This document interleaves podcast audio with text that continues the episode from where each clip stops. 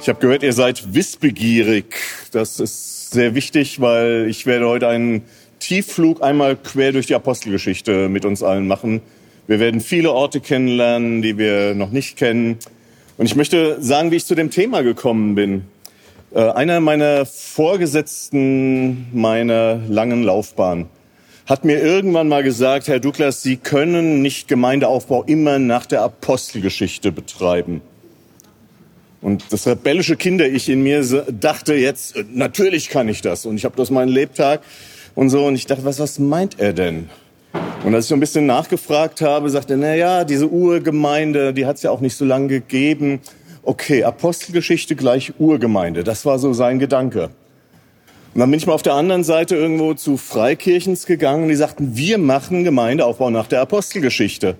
Und bei näherem Nachfragen war das genau die gleiche Geschichte. Es war immer Apostelgeschichte 2. Sie blieben einmütig und so weiter und so fort. Und ich dachte, die Apostelgeschichte äh, hört mit Kapitel 2 nicht auf. Und so wichtig mir Apostelgeschichte 2 ist, und dazu werde ich auch gleich einiges sagen, es geht ein bisschen weiter. Von daher fangen wir heute an mit diesem Basistext Apostelgeschichte 2 und gehen bis durch zu Kapitel 28. Wir haben ja den ganzen Tag Zeit.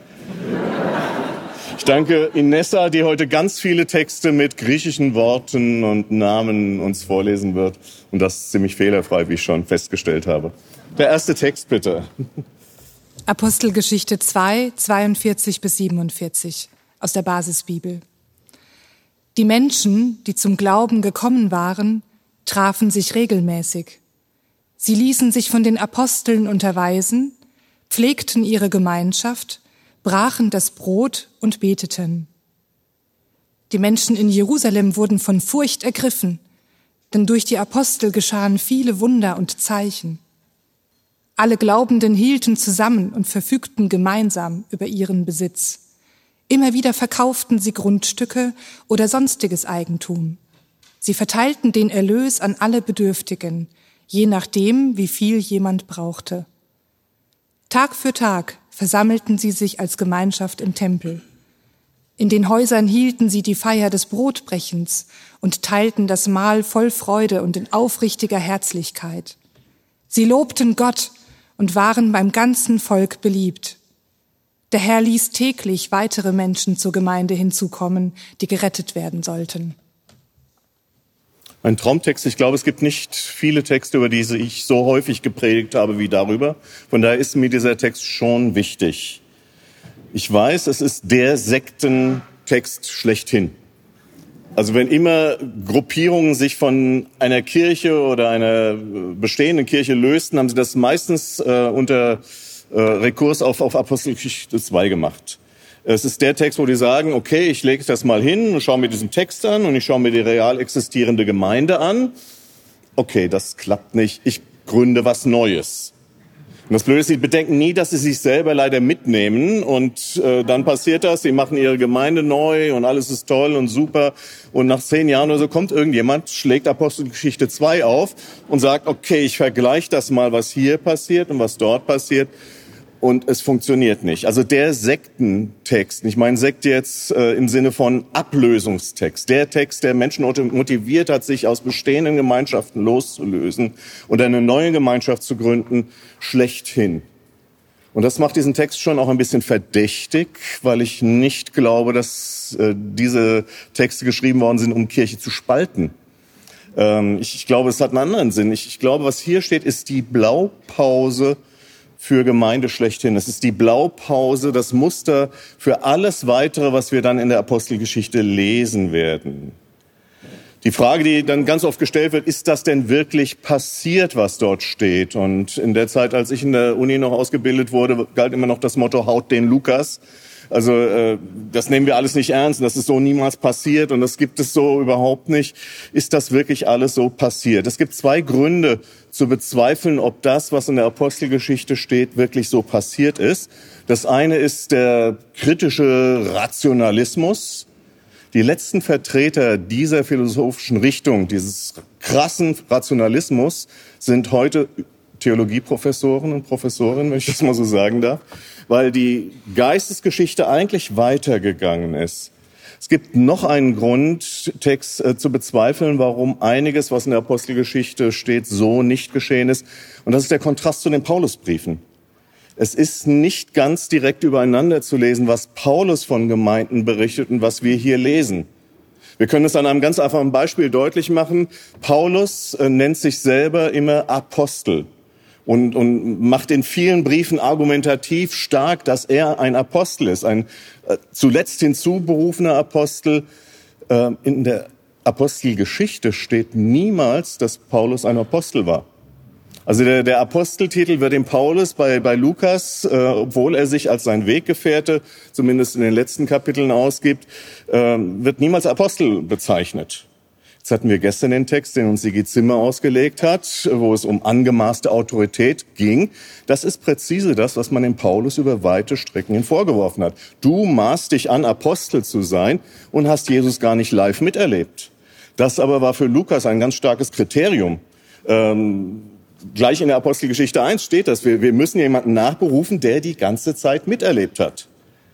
Also es gibt Widersprüche oder Spannungen oder Dinge, wo sich das nicht direkt übereinander legen lässt, was wir in den Paulusbriefen lesen und was in der Apostelgeschichte steht. Das hat jetzt erstmal mit Rationalismus nicht so viel zu tun, sondern hat was damit zu tun, äh, bin ich bereit, äh, dem zu folgen und auch ernst zu nehmen, was nicht nur in einem Text steht, sondern in der ganzen Bibel steht. Und das erlebt man sehr oft in der Bibel, dass es äh, widersprüchliche oder in Spannung befindliche Aussagen gibt. Und da gibt es zwei grundsätzliche Bibelverständnisse. Das muss ich am Anfang nochmal deutlich machen. Wenn es, es gibt einmal dieses Bibelverständnis, in der Bibel steht geschrieben und basta. Ja, du hast einen Text oder ein Wort und Leute sagen, es steht in der Bibel Ende der Diskussion. Es gibt aber auch die Möglichkeit zu sagen, in der Bibel steht geschrieben und Gott eröffnet damit einen Dialog.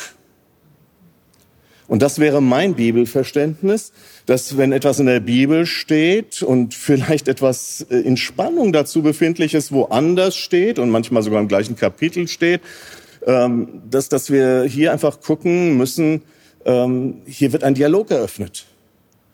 Und es bedarf äh, der, der Gabe der Weisheit, nicht nur zu fragen, was steht da, sondern wo und wann ist das gültig, was da steht. Und gibt es vielleicht Situationen, wo etwas ganz anderes gültig ist? Ist das wirklich passiert, was hier steht? Ich äh, oute mich hier mal und sage, ich halte vieles von dem, was ich hier lese, tatsächlich für möglich. Und ich persönlich habe kein Problem damit zu glauben, dass das passiert ist.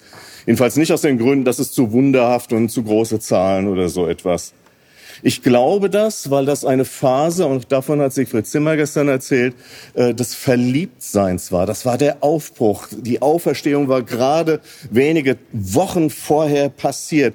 Äh, die, die waren voll im Saft. Und ihr wisst das noch, erinnert ihr euch, als ihr verliebt wart? Einige danken ganz lange nach, aber einige lächeln. Ähm, das setzt Hormone frei, das setzt übermenschliche Kräfte frei. Es gibt ja die berühmten fünf Sprachen der Liebe und ich mache dazu manchmal Seminare zu diesen Sprachen der Liebe, weil ich das wirklich für ein tolles Konzept halte, Partnerschaft ähm, zu verstehen und, und noch besser zu gestalten. Und da gibt es so fünf Sprachen der Liebe. Und eine Idee davon ist, dass man eigentlich so eine Muttersprache der Liebe hat Worte der Anerkennung oder Zärtlichkeit oder Geschenke oder Hilfen oder Zeit zu zweit, was diese fünf Sprachen sind. Man hat so eine Muttersprache, die spricht man gut und die versteht man gut. Und wenn man äh, verliebt ist, spricht man aber alle fünf Sprachen. Wenn du verliebt bist, gibst du Worte der Anerkennung und du hilfst dem anderen und du verbringst Zeit zu zweit und du äh, machst, machst alles Mögliche. Natürlich suchst du Zärtlichkeit äh, gibst dem anderen Geschenke. Also wenn du verliebt bist, du, du haust alles rein. Und wenn, wenn diese erste hormonelle Phase äh, ein bisschen nach, nach unten geht, dann wird das weniger und du, du ziehst dich wieder auf deine Muttersprache zurück und sagst, hey, damals haben wir uns also total gut verstanden. Ich glaube, dass es im Gemeindeleben ähnlich ist. Dass es so eine Phase des Verliebtseins gibt, das setzt Hormone und Kräfte frei. Das ist der Wahnsinn. Und am Anfang nochmal, Pfingsten 50 Tage nach Ostern, nach dieser grundlegenden Erfahrung erlebt. Das ist unfassbar, was da passiert ist und ich glaube das sofort. Und das ist die Blaupause, auf die alles aufbaut, was wir hier stehen. Das ist Äh, genau wie die Phase des Verliebtseins, das ist so ein Polarstern, der dich durch die ganze Zeit der Liebe und der Partnerschaft durchtragen kann. Und sagen, okay, und das haben wir auch gestern gehört an dem Sendschreiben an die Epheser, äh, tu die ersten Werke. Und wenn du diese ersten Werke tust, dann kommst du vielleicht auch wieder rein in diese erste Verliebtheit. Die Blaupause, auf die alles aufbaut, die Lehre der Apostel, steht hier, sie blieben fest in der Lehre der Apostel. Jetzt, jetzt liest man sich mal die Pfingstpredigt des Petrus durch. Das ist überwiegend Auslegung dessen, was wir Altes Testament nennen. Im Epheserbrief steht, es ist aufgebaut auf der Lehre der Apostel und Propheten. Das ist total korrekt. Also Altes und Neues Testament äh, von, von unserem christlichen Standpunkt her gesprochen. Äh, das ist das Fundament. Und dann Gebet und Spiritualität als Achse. Und dann die Gemeinschaft, die Tischgemeinschaft, Gütergemeinschaft, Gebetsgemeinschaft, Lebensgemeinschaft, Dienstgemeinschaft, also auf allen Ebenen. By the way, Gütergemeinschaft. Äh, das wird uns hier von der Gemeinde in Jerusalem berichtet und viele hängen daran und, und hängen sich daran fest. Die einen sagen, oh, so muss es sein. Die anderen sagen, das konnte nie so sein. Anderen sagen, es darf nicht sein. Ähm, es ist die einzige Gemeinde, wo uns berichtet wird, dass es Gütergemeinschaft gab. Auch das in der Bibel steht geschrieben.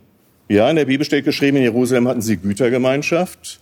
Es steht aber auch von vielen anderen Gemeinden geschrieben, dass es das dort nicht gab.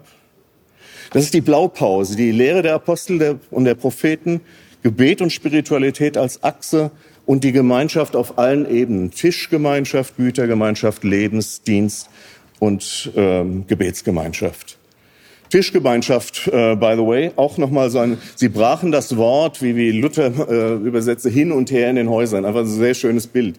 Sie brachen das Wort hin und her in den Häusern, äh, brachen das Brot hin und her in den Häusern. Damit ist wirklich physische Tischgemeinschaft gemeint. Da ist nicht ein kultisches Mahl mit gemeint. Das kam später über die Mysterienreligionen. Wir werden da einiges noch von hören, ähm, dass das sich sehr, sehr stark in einen Kult auch äh, ausgeübt hat. Erstmal war das ein ganz normales Sättigungsmahl innerhalb einer Hausgemeinschaft oder einer kleinen Gemeinschaft, die sich traf, in die eine Liturgie eingebaut war. Und ich erlebe es bis heute immer noch als powerful, wenn, wenn, wenn es Gruppen gibt, überblickbare Gruppen oder auch am Gründonnerstag, wo Leute an Tischgemeinschaften sitzen und ein Sättigungsmahl haben und dort ist eine Liturgie integriert. Das ist was völlig anderes als ein, ein Kultabendmahl, wo dann irgendwas Hoc est corpus, also Hokus Pokus kam da drauf, also wo irgendwas verwandelt wird oder so etwas. Also es geht um Gemeinschaft in allen Dimensionen. Auch spirituelle Gemeinschaft, natürlich, auch Abendmahlsgemeinschaft. Das ist das Ziel der Gemeinde, wenn ich das in einem Begriff zusammenfassen kann, Menschen spirituell miteinander zu vernetzen.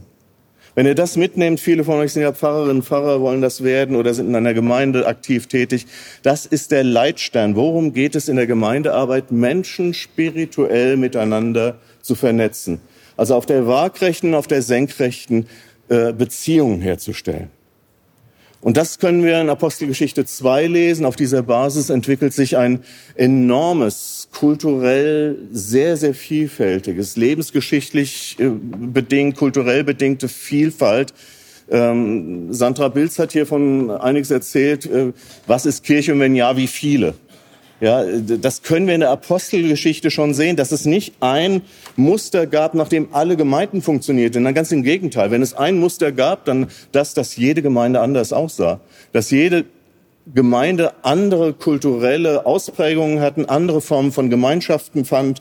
Äh, und das lag immer an, an den Gegebenheiten vor Ort, an der Kultur vor Ort. Wo das Vereinsleben grassierte, da gestaltete sich das nach Vereinsart und wo äh, politische Gemeinde vorbildhaft sein konnte, übernahmen Ämter der, der politischen äh, Strukturen und so weiter und so fort. Das Entscheidende ist, egal welche Formen wir suchen, es geht immer darum, Menschen spirituell miteinander zu vernetzen. Sonst ist das nicht Kirche, sonst kann das weg. Diese Basis, es geht darum, Menschen spirituell miteinander zu vernetzen, das ist verbindlich, nicht die regionale Ausprägung. Wir hören uns einen zweiten Text aus der Apostelgeschichte an. Nochmal Jerusalem, allerdings ein paar Monate, Jahre später. Apostelgeschichte 6, 1 bis 7. In dieser Zeit wuchs die Gemeinde stetig. Eines Tages beschwerten sich die Zugezogenen. Sie warfen den Einheimischen vor, ihre Witwen bei der täglichen Speisung zu übergehen. Daraufhin beriefen die Zwölf eine Versammlung aller Jünger ein und sagten, so geht das nicht. Wir können doch nicht die Verkündigung vernachlässigen, um selbst an den Tischen das Essen auszuteilen. Brüder, wählt aus eurer Mitte sieben Männer aus. Sie sollen einen guten Ruf haben und vom Geist Gottes und von Weisheit erfüllt sein. Ihnen werden wir diese Aufgabe übertragen. Wir dagegen werden uns ganz dem Gebet und der Verkündigung widmen. Der Vorschlag fand die Zustimmung der Versammlung. Sie wählten Stephanus, einen Mann mit festem Glauben und erfüllt vom Heiligen Geist. Außerdem Philippus, Prochorus, Nikanor, Timon, Parmenas und Nikolaus aus Antiochia, der früher zum jüdischen Glauben übergetreten war. Diese sieben ließ man vor die Apostel treten. Die beteten für sie und legten ihnen die Hände auf. Das Wort Gottes breitete sich aus und die Gemeinde in Jerusalem wuchs immer weiter. Der Vorgesetzte, von dem ich anfangs erzählt habe, aus meiner langjährigen Dienstgeschichte in der Kirche, sagte mir, Gemeinde ist nicht nur Apostelgeschichte, es ist nicht immer nur ein Herz und eine Seele. Und äh, er hat vollkommen recht, aber äh, hier in Apostelgeschichte 6, wenige Kapitel später, wissen nicht genau wie lange später, wenige Jahre später vielleicht, gibt es erheblich Krach in dieser Gemeinde, die anfangs so verliebt miteinander und so verliebt mit Jesus und so verliebt mit Gott gewesen ist. Es macht sich fest an einem, an, an zwei Gruppen, den sogenannten Hellenisten und den Hebräern, wie es hier im griechischen Urtext äh, heißt. Ähm, griechisch sprechende Juden, ähm, hebräisch äh, sprechende oder aramäisch sprechende Juden, ähm, Leute, die, die quasi gebürtig Judenchristen waren, ja, und Heidenchristen gab es in dieser Form noch nicht. Es gibt eine Theorie, die ich sehr spannend finde, dass aufgrund der Pfingstpredigt äh, des Petrus, wo ganz viele Völker auch genannt werden, wo die Leute sagen, hey, wir kommen doch aus dem und dem und dem Land und dem Ort, wie können wir den alle verstehen, dass viele aufgrund dieser Pfingstpredigt in Jerusalem geblieben sind und plötzlich ein enormer Bedarf bestand. Ähm, ja, die, die hatten nichts. Die, die sagten, hey, das ist so geil hier, Christ sein und äh, damals nannte man das nicht Christen, aber aber diese Art von von messianischen Judentum, äh, das, das ist genau unseres. Und sie sind da geblieben. Und die Gemeinden haben gesagt, hey, bleibt hier, super, und wir teilen. Und daher kam dieses extreme Teilen auch in der Urgemeinde, weil plötzlich einfach erheblich Leute da waren, ähm, für die einfach auch, auch Essen da sein musste. Und wenn es das tatsächlich stimmt, dass äh, dadurch zwei Gruppen entstanden sind, Leute, die quasi gebürtig in Jerusalem und Umgebung war, waren und Leute, die von außen dazu kamen, sich aber auch diesen messianischen Juden äh, anschlossen, ähm, dann, dann macht das irgendwo auch Sinn, äh, dass äh, diese, diese zwei Gruppierungen sich auch voneinander unterschieden, einfach schon aufgrund der Muttersprache, aufgrund der Sprache, die sie sprachen. Wenige Verse später äh, ist zum ersten Mal in der Apostelgeschichte der Begriff der Synagoge spielt eine Rolle. Also ganz offensichtlich haben die sich auch in einer Synagoge getroffen, die Synagoge der Freigelassenen. Die Synagoge, also es gab in Jerusalem verschiedene Synagogen neben dem Tempel, aber es gab wohl auch eine für griechisch sprechende Juden, freigelassene Sklaven, Leute, die von außen dazugekommen waren. Und es spricht einiges dafür, dass es diese ersten Jesusgläubigen Juden, messianischen Juden, äh, sich auch in dieser Synagoge, jedenfalls wenn sie von außen kamen, getroffen haben. Dieses Thema Hebräer und Hellenisten wird sich durch die ganze Apostelgeschichte durchziehen. Hier deutet es sich zum ersten Mal an, dass interessanterweise geistliche Fragen, aber auch Fragen der Herkunft, Fragen der Migration, Frage des kulturellen Hintergrunds sich übereinander legen, und zwar in einer sehr unguten Weise. Weil es wird immer das geistliche Thema verhandelt, aber eigentlich geht es um Ressentiments und ähm, äh, kulturelle Schranken, dass man wirklich gegenseitig, äh, ja, dass diese Kulturen nicht in, in Deckung zu bringen sind. Also so heil war die lukanische Welt nicht. Und das spricht sehr dafür, so nach dem Motto, ist das wirklich passiert? Also das kann man ja in Apostelgeschichte 2 noch bezweifeln. Aber hier merken wir, hey, es gab richtig handfest Streit. Und was spricht dagegen zu sagen, okay, in Apostelgeschichte 2 redet Lukas von dem ersten Verliebtsein und wow, und du holst dem anderen die Sterne vom Himmel und nach wenigen Jahren bist du nicht mal bereit, den Mülleimer nach unten zu tragen. Das ist genau was, was sich hier widerspiegelt. Am Anfang, die holen die Sterne vom Himmel und wow, voll verliebt, alle fünf Sprachen der Liebe. Und dann Mülleimer runterbringen, sorry, ist nicht meine Sprache der Liebe. Du bist ein toller Mensch, meine Sprache ist Anerkennung. Mülleimer, na, da kann ich dir jetzt leider nicht helfen. Also ich halte das für, für sehr, sehr realistisch, dass hier einfach die Leute auf ihre Muttersprache der Liebe zurückgekommen sind und plötzlich merkte man auch die Christen, Christinnen, die sich damals so noch nicht nannten, auch die Jesusgläubigen Juden, äh, kochten auch nur mit Wasser. Auch in der Kraft des Heiligen Geistes ähm, kochten sie nur mit Wasser.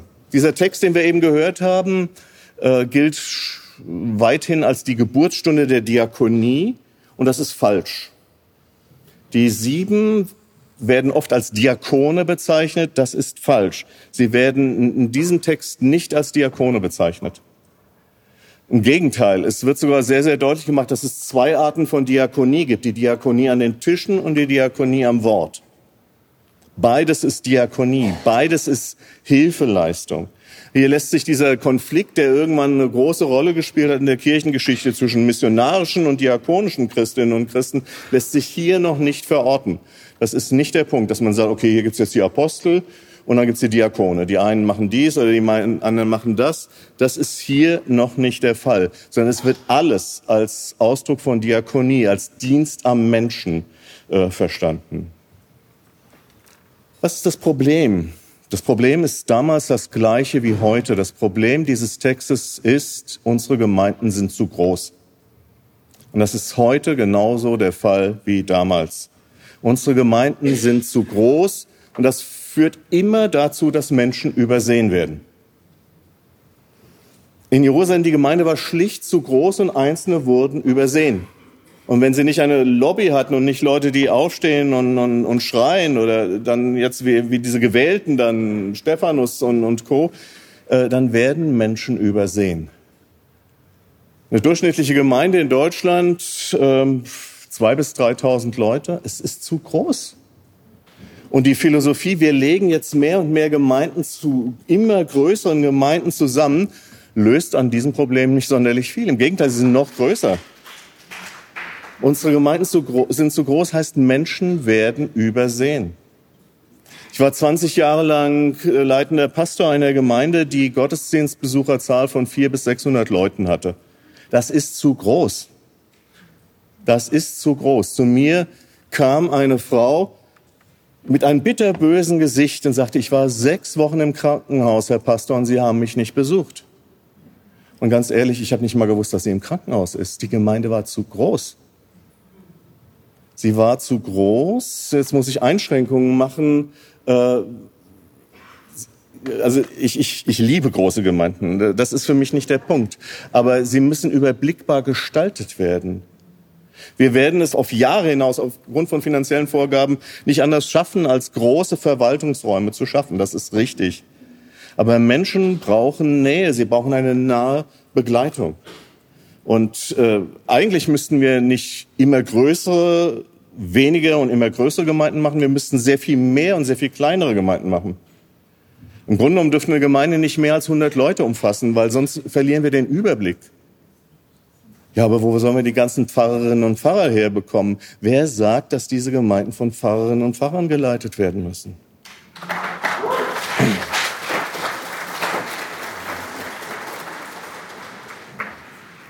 Kann ich mir durchaus vorstellen, dass Pfarrerinnen und Pfarrer für einen großen Bezirk in bestimmter Weise zuständig sind. Aber dann braucht es pastorale Menschen, ehrenamtliche Kräfte äh, oder andere Professionen, die sich um diese kleinen Gemeinden vor Ort kümmern. Und ähm, ihr habt hier von Fresh Expressions of Church gehört oder auch den Erprobungsräumen. Äh, das sind solche Versuche, kleinere, überblickbare Gemeinden zu schaffen. In England gibt es viele tausend dieser Fresh Expressions of Church. Die Durchschnittsgröße ist 44 Menschen. Da kriegst du mit, wenn jemand äh, im Krankenhaus landet.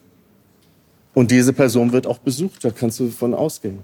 Aber man muss Abschied nehmen davon, dass jede Gemeinde so und so groß sein muss, einen zwölfköpfigen Kirchenvorstand haben muss, jemanden die Synode entsendet und so weiter und so fort. Wir, nochmal, wir, wir kommen nicht drum herum, aufgrund von wirtschaftlichen Gegebenheiten große Einheiten zu schaffen. Aber wenn wir es nicht schaffen, äh, in diesen großen Einheiten kleine, überblickbare Einheiten zu schaffen, haben wir ein Problem.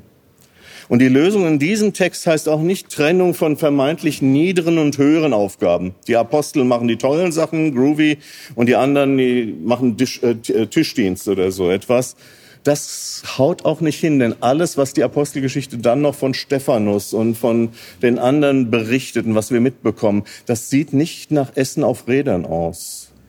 Das ist schon ähm, Leute auch, auch die Gaben, die sie brauchen, also die, die verkündigen auch. Das sind auch Menschen, die äh, ja sich auch um die gerechte Verteilung der Güter kümmern, das ist richtig, aber es ist äh, doch auch noch mal was äh, anderes.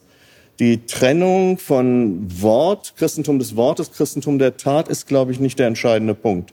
Die entscheidende Frage ist, was ist meine Gabe? Was ist meine Berufung? Was ist meine Leidenschaft? Was ist meine von Gott mir zugewiesene Aufgabe?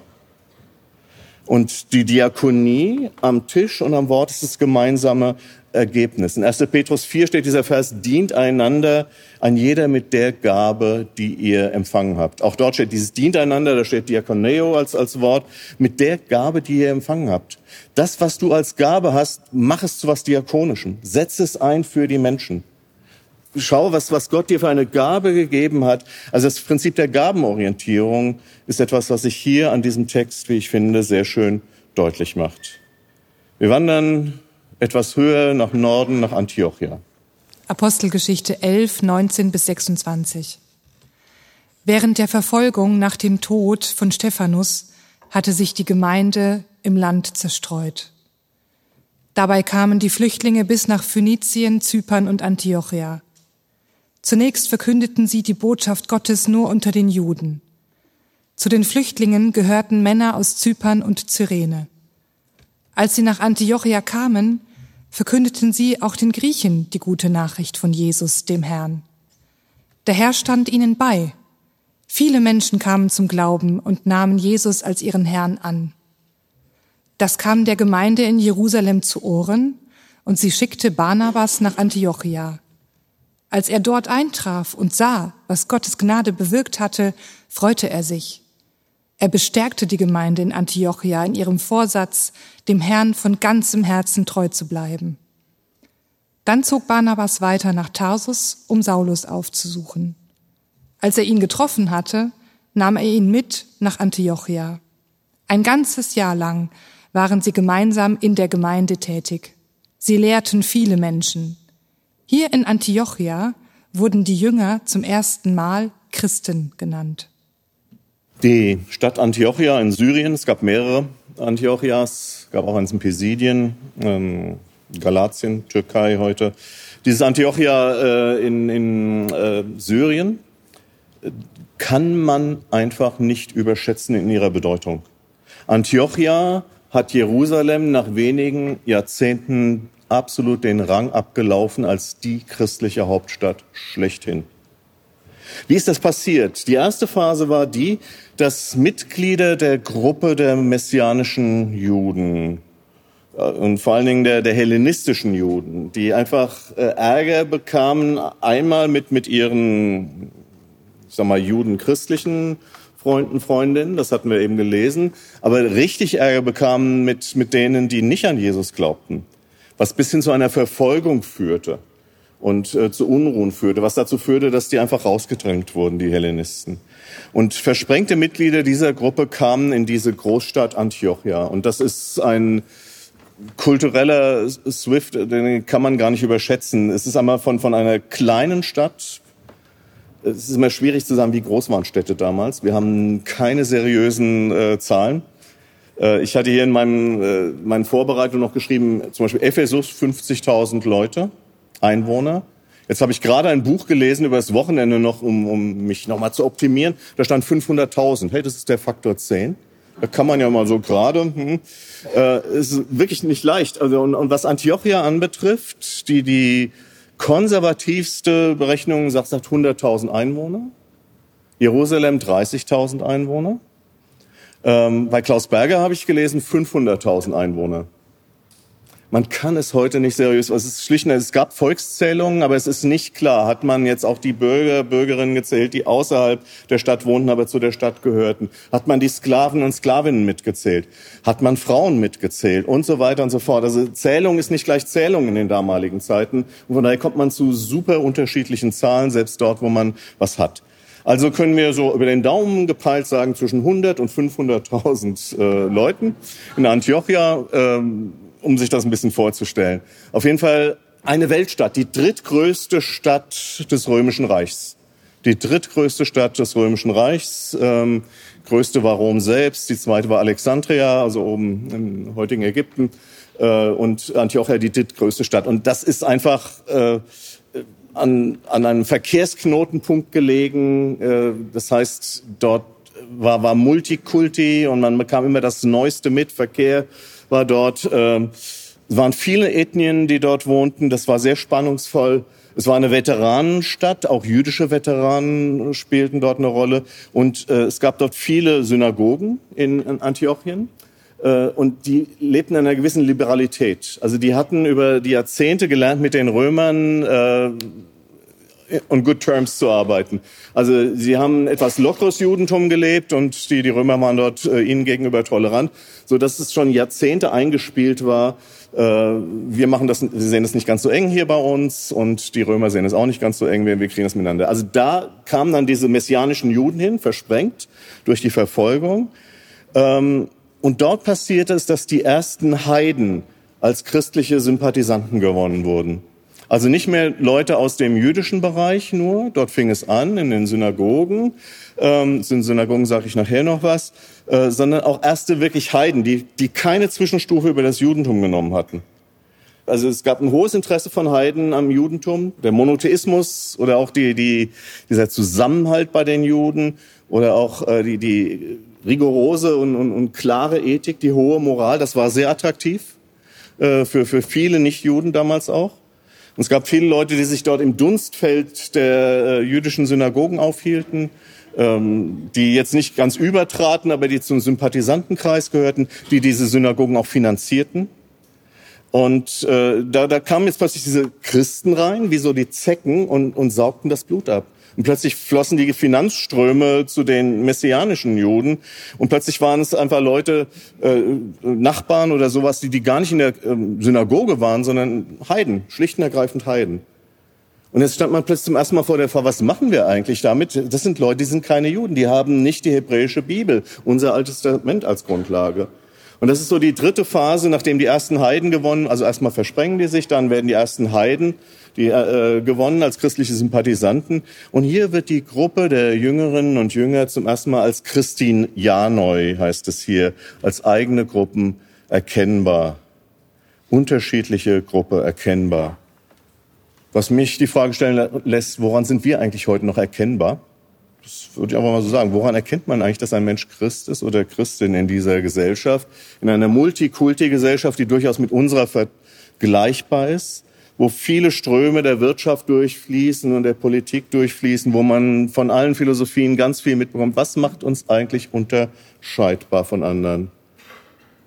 Ein Mensch, der eine große Rolle spielte damals, war äh, Barnabas, der ursprünglich auch aus Jerusalem kam oder zumindest in Jerusalem eins seiner Grundstücke mitverkauft hat. Äh, dort wird er erwähnt. Äh, Barnabas war lange die Nummer eins. Der hörte von einem frisch bekehrten jüdischen äh, Pharisäer namens Saulus ähm, und führte den nach Antiochia, frisch nach seiner Bekehrung. Und in Antiochia gewann Paulus seine spezifisch spirituelle Prägung. Paulus war ein Mensch, der seine Prägung und sein Lebensthema wie können wir Juden und Heiden innerhalb der christlichen Gemeinde, wie, wie können wir das ordentlich zusammenführen?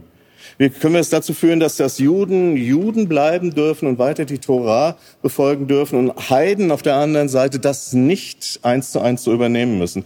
Das ist ein typisch antiochenisches Thema.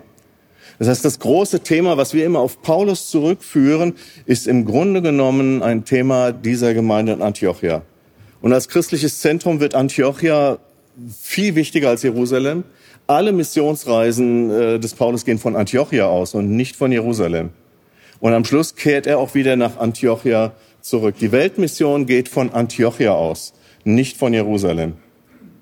In Jerusalem war diese Urgemeinde, die blieben beieinander, bis dann Leute verfolgt wurden. Und dann äh, ist das das, was, was schon äh, immer gesagt worden ist, dass, äh, dass das Märtyrertum im Grunde genommen der, der Same der Kirche ist dass das Menschen, die in der Vertreibung, der Verfolgung sind, weggehen und das Evangelium weiterbringen. Und diese antiochenische Theologie prägte die Theologie des Paulus. Die gesetzesfreie Heidenmission, sein großes Thema, die Gemeinschaft von Juden und Heiden innerhalb der, ich sag mal, christlichen Gemeinde. Sehr früh in äh, meinen Forschungen zu diesem Thema bin ich über Bücher des amerikanischen Religionssoziologen Rodney Stark gefallen, ein Buch Cities of God wo er einfach sich die großen Städte der damaligen Zeit angeschaut hat und wo er von einem völlig nicht christlichen Standpunkt her einfach versucht hat, soziologisch zu begreifen, wie sich das Christentum in diesen Städten multipliziert hat und weiter äh, fortgeführt hat. Äh, Jesus hat Städte gemieden wie die Pest. Es wird uns außer Jerusalem keine Stadt äh, benannt, die er groß besucht hätte. Sephoris, eine Stadt, die Steinwurf von seiner Heimatstadt Nazareth entfernt war, ist er vielleicht nie gewesen. Tiberias, äh, auch wenige Kilometer geht er nicht hin. Die einzige Stadt, die er besucht, ist Jerusalem und das ist ihm auch nicht sonderlich gut bekommen, möchte man sagen. Das heißt, Jesus hat sich sehr, sehr stark aufs Land kapriziert. Paulus ist sehr bewusst dann in die Städte gegangen, weil er dieses städtische Christentum, dieses städtische messianisches Judentum, äh, wie, wie, äh, weil er das in Antiochia kennengelernt hat. Und eine These von Rodney Stark ist, dass das Christentum sich nicht durch irgendwelche Promis und Missionare verbreitet hat. Er sagt, was Paulus gemacht hat in allen Ehren. Er war ein total toller Briefschreiber und Gemeindegründer und alles Mögliche. Äh, aber es ist statistisch völlig unauffällig. Äh, die Tätigkeit einzelner Missionare ist statistisch völlig unauffällig, sagt er. Da gibt's Ausreißer, okay, da kommen mal vielleicht ein paar hundert Leute zum Glauben oder so. Er sagt aber, die eigentliche Power der, der ersten Jahrhunderte lag daran, dass ganz normale Christinnen und Christen das Evangelium weitergegeben haben in ihren Beziehungsnetzen, bei ihren Freundschaften, im Fitnessclub, hätte ich fast gesagt, in ihren Vereinen, äh, wo auch immer.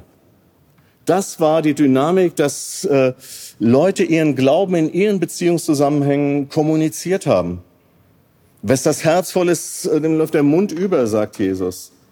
Und es ist irgendwo so logisch. Schafe vermehren sich durch Schafe und nicht durch Hirten und Hirtinnen.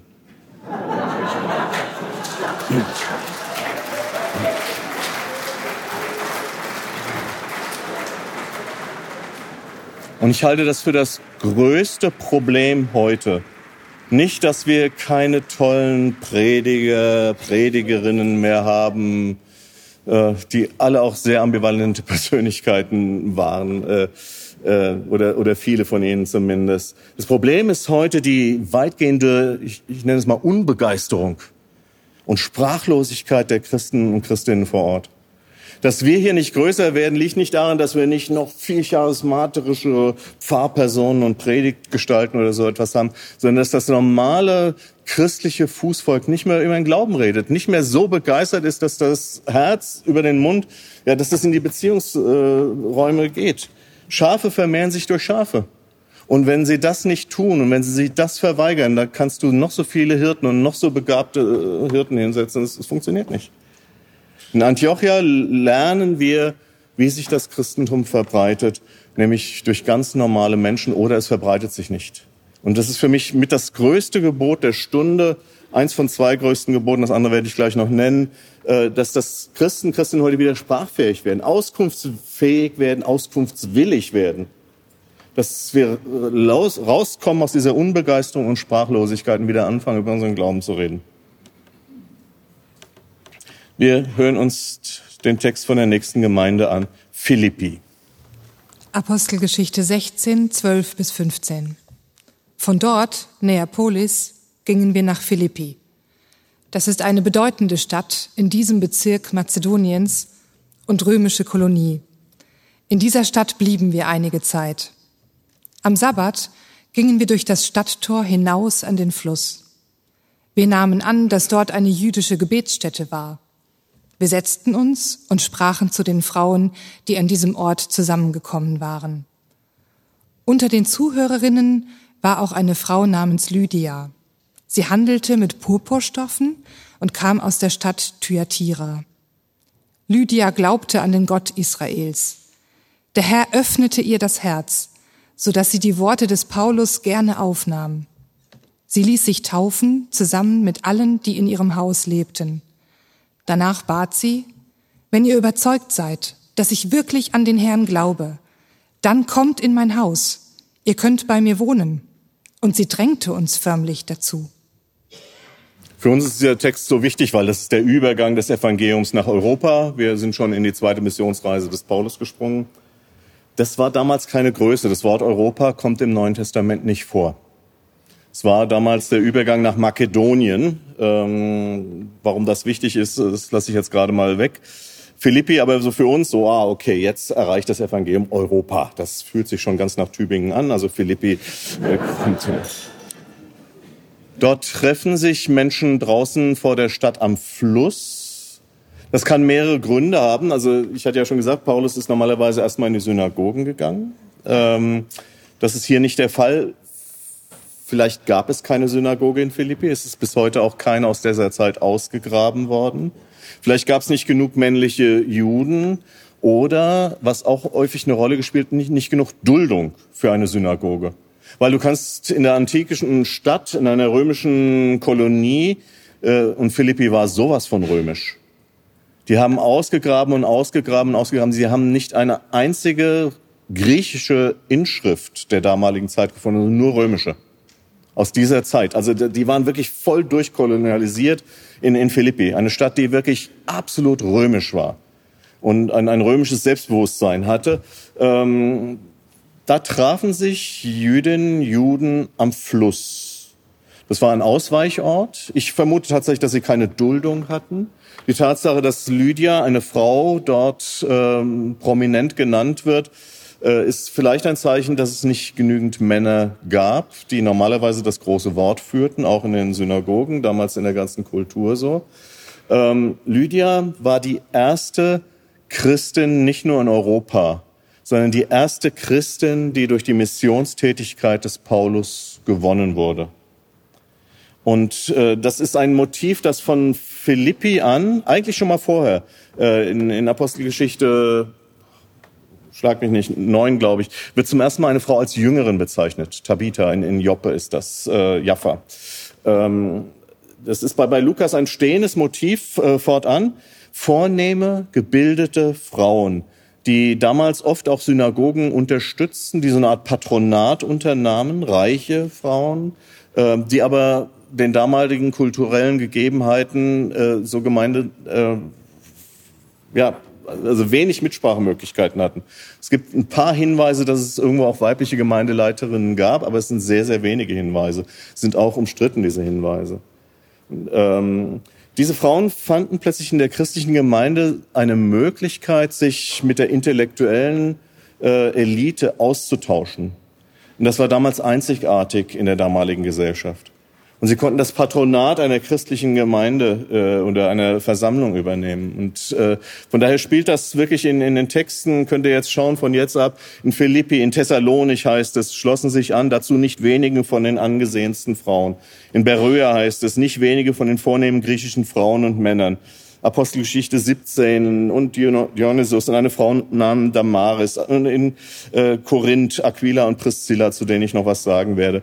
Also es ist äh, ein, ein Grundmotiv, das sich von Philippi an durchzieht, dass äh, in der Missionstätigkeit des Paulus äh, gerade äh, auch, auch Frauen in besonderer Weise angesprochen und dann auch in das Gemeindeleben verantwortlich eingebunden wurden. Weil Paulus hat irgendwie immer eine Gemeinde gegründet und ist dann sehr, sehr schnell wieder weggezogen. Gab ganz wenige Ausnahmen und hat aber dann Menschen installiert, die die Gemeindeleitung übernahmen und da waren eigentlich fast immer Frauen dabei. Was sich auch widerspiegelt in den ganzen Grußlisten, die man normalerweise mal gerade überliest in den Briefen des Paulus. Schaut euch diese Grußlisten an, weil das sind die Leute, die das Evangelium verbreitet haben in der damaligen Zeit in ihren Beziehungsnetzen. Philippi war die Lieblingsgemeinde des Paulus was sich vor allen Dingen darin niederschlug, dass äh, Philippi die einzige Gemeinde ist, von der Paulus finanzielle Unterstützung angenommen hat. Und als er dann weiterzog, kamen immer wieder Boten, Botinnen aus Philippi und haben ihm Geld gebracht, um ihn äh, draußen vor Ort ähm, finanziell zu unterstützen. Also seid vorsichtig, wenn, wenn es eine Lieblingsgemeinde ist oder so, das kostet dann manchmal auch irgendwie Geld. Ähm, was lerne ich aus dieser Geschichte? Äh, Lydia sagt in einer, einer Unverhohlenheit, wenn ihr davon überzeugt seid, dass ich zum Glauben gekommen bin, dann tut mir den Gefallen und werdet meine Gäste und kommt zu mir. Wer Evangelium verkündet, muss Gemeinschaft anbieten. Wer Evangelium verkündet, muss Gemeinschaft anbieten. Und das ist momentan eine der verhängnisvollsten Sachen kirchenpolitisch, dass wir trennen Verkündigung, für die angeblich die Pfarrerinnen und Pfarrer zuständig sind, und Geselligkeit, schon allein dieser abwertende Begriff, äh, für den, das sind die Ehrenamtlichen, die machen das dann. Verhängnisvoll. Wer Evangelium verkündet, muss Gemeinschaft anbieten. Hat schon Schleiermacher gesagt, ist die Religion einmal, muss sie notwendig auch gesellig sein. Religion, Glauben in sich abzukapseln, schreibt Schleiermacher, ist wieder natürlich. Das muss raus, das muss geteilt werden.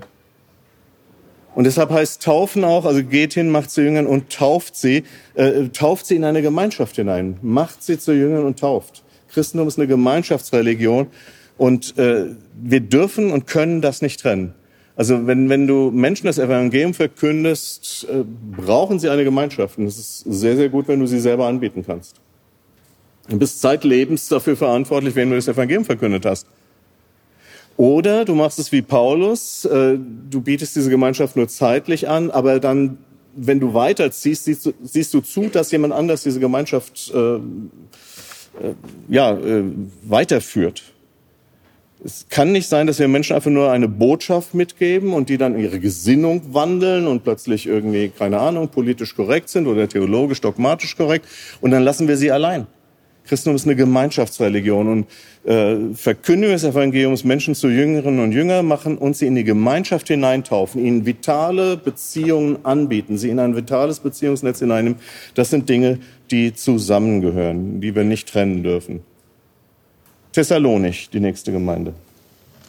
Apostelgeschichte 17, 1 bis 4. Über Amphipolis und Apollonia kamen Paulus und Silas nach Thessalonich. Dort gab es eine jüdische Synagoge. Wie gewohnt ging Paulus dorthin. An drei Sabbaten sprach er mit den Versammelten über die heiligen Schriften. Er legte sie aus und wies dabei nach, der Christus musste leiden und danach vom Tod auferstehen. Jesus, den ich euch verkünde, ist dieser Christus. Einige Juden ließen sich überzeugen und konnten für die Sache von Paulus und Silas gewonnen werden. Dazu kamen viele Griechen, die an den Gott Israels glaubten. Unter ihnen waren auch etliche einflussreiche Frauen. Ich sage jetzt noch mal was zur Synagoge, die wie gesagt schon in äh, Apostelgeschichte 6 erstmalig erwähnt wird, in, in Vers 9.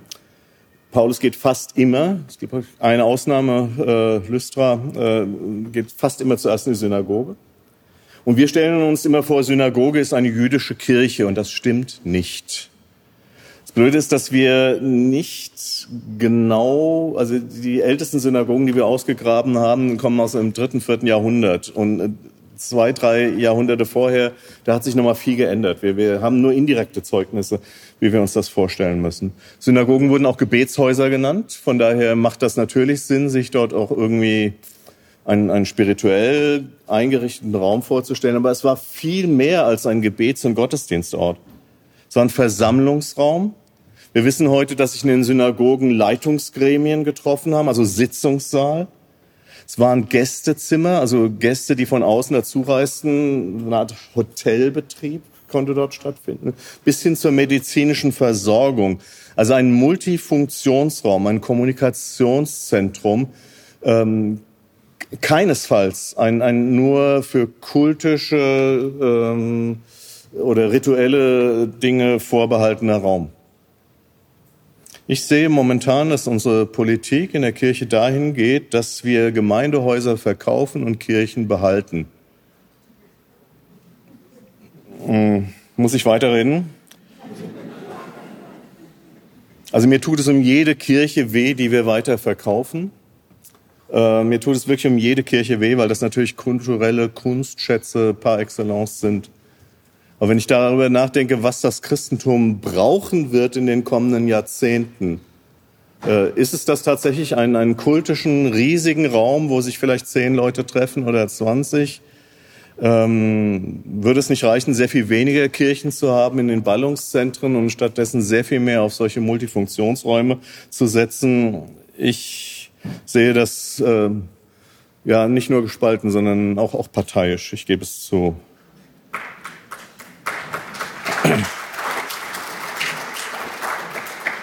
An Thessalonich kann sich sehr schön, kann man sehr schön zeigen, wie sich auch in, in der, im Neuen Testament, in der Bibel insgesamt, äh, auch Theologie entwickelt. Das erste ist tatsächlich, was Paulus hier verkündet, ist, dass Jesus auferstanden ist. Das steht dort. Das ist das Zentrum. Im ersten Thessalonicher Brief, ähm, unumstritten, dass der von Paulus kommt. Das wahrscheinlich älteste Stück aus dem Neuen Testament, äh, was, was wir haben. Also der älteste Brief des Paulus. Äh, setzt sich Paulus mit einer Situation auseinander, nämlich dass mehr und mehr Leute aus der Gemeinde sterben und die Leute werden unruhig. Und er sagt, ich will euch nicht im Ungewissen darüber lassen, dass auch wir auferstehen werden. Er lässt sie darüber im Ungewissen, weil diese Auferstehung, die persönliche Auferstehung in seiner Verkündigung in Thessalonich vermutlich gar keine Rolle gespielt hat. Er hat ihm in Thessalonich in seiner Predigt genügt zu sagen, Jesus ist auferstanden. Und Paulus lebte in einem sehr, sehr starken Bewusstsein, dass Jesus bald wiederkommen wird, dass, dass wir auch auferstehen werden, war für ihn kein großes Thema. Und jetzt starben mehr und mehr Leute, äh, so dass Paulus nachgereicht hat. Die Botschaften der Apostelgeschichte, Christus ist auferstanden. Die Botschaften im ersten Thessalonicher Brief, auch wir werden auferstehen. Seid getrost.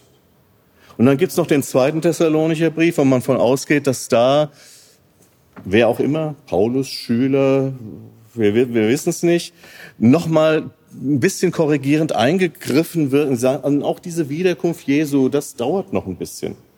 Also äh, wird äh, dann von Bedrängnis und Widersacher und Wiederkunft, von Gericht und Himmel und Hölle. Also da wird's richtig apokalyptisch. Ähm, nun bin ich hier auch sehr gespalten und da bin ich wirklich gespalten, weil so, so endzeitliche Fahrpläne haben in der Kirchengeschichte eine eher ungute Rolle gespielt. Ich bin sehr froh, dass Sigi Zimmer sich, sich mit der Offenbarung des Johannes auseinandersetzt, weil das ist sehr, sehr oft verstanden worden als, als Fahrplan durch, durch die Endzeit und das, das ist nicht gut. Und auf der anderen Seite so ein Christentum ganz ohne Eschatologie, ganz ohne Lehre von den letzten Dingen, ganz ohne Bewusstsein dessen, dass Jesus wiederkommt, bleibt merkwürdig farb- und, und kraftlos, bleibt eigenartig ungeschichtlich. Ich sage das auch durchaus auch selbstkritisch, weil Eschatologie äh, in meiner persönlichen Spiritualität eine sehr geringe Rolle spielt. Also ich wache nicht jeden Morgen auf mit dem Bewusstsein, dass Jesus heute wiederkommen könnte. Es spielt wirklich eine, etwas, äh, und es bleibt ungeschichtlich. Ähm, es ist irgendwie so eine Mischung aus Moral und Kult, also bei mir äh, vielleicht auch bei anderen auch noch ein bisschen mehr. Äh, also ich frage mich, ob so ein bisschen eschatologische Farbe uns äh, nur gerade landeskirchlichen Christentum nicht vielleicht auch äh, gut täte. Das so zum Thema Thessalonich. Wir springen mal weiter nach Beröa. Apostelgeschichte 17, 10 bis 12. Noch in derselben Nacht schickten die Brüder Paulus und Silas nach Beröa. Kurz nach ihrer Ankunft gingen sie in die jüdische Synagoge. In Beröa waren die Juden aufgeschlossener als in Thessalonich. Sie nahmen die Botschaft mit großer Bereitwilligkeit auf. Täglich überprüften sie an den heiligen Schriften, ob das, was Paulus sagte, auch stimmte. Viele von ihnen kamen zum Glauben, darunter nicht wenige einflussreiche Griechen, vor allem Frauen, aber auch Männer. Also auch hier wieder das gleiche Bild, zuerst die Synagoge. Und hier merken wir, dass ähm, ja, einen neuen Aspekt. Diese Menschen überprüfen das Gesagte anhand der heiligen Schriften. Also gläubige Juden sagen, okay, wir hören uns das mal an. Und jetzt prüfen wir anhand der heiligen Schrift. Das zeigt mir so ein bisschen, dass das Christentum ähm, der damaligen Zeit äh, niedrigschwellig war und gleichzeitig bildungsaffin. In den Städten gab es eine Alphabetisierungsrate von 30 bis 50 Prozent. Das ist äh, ordentlich.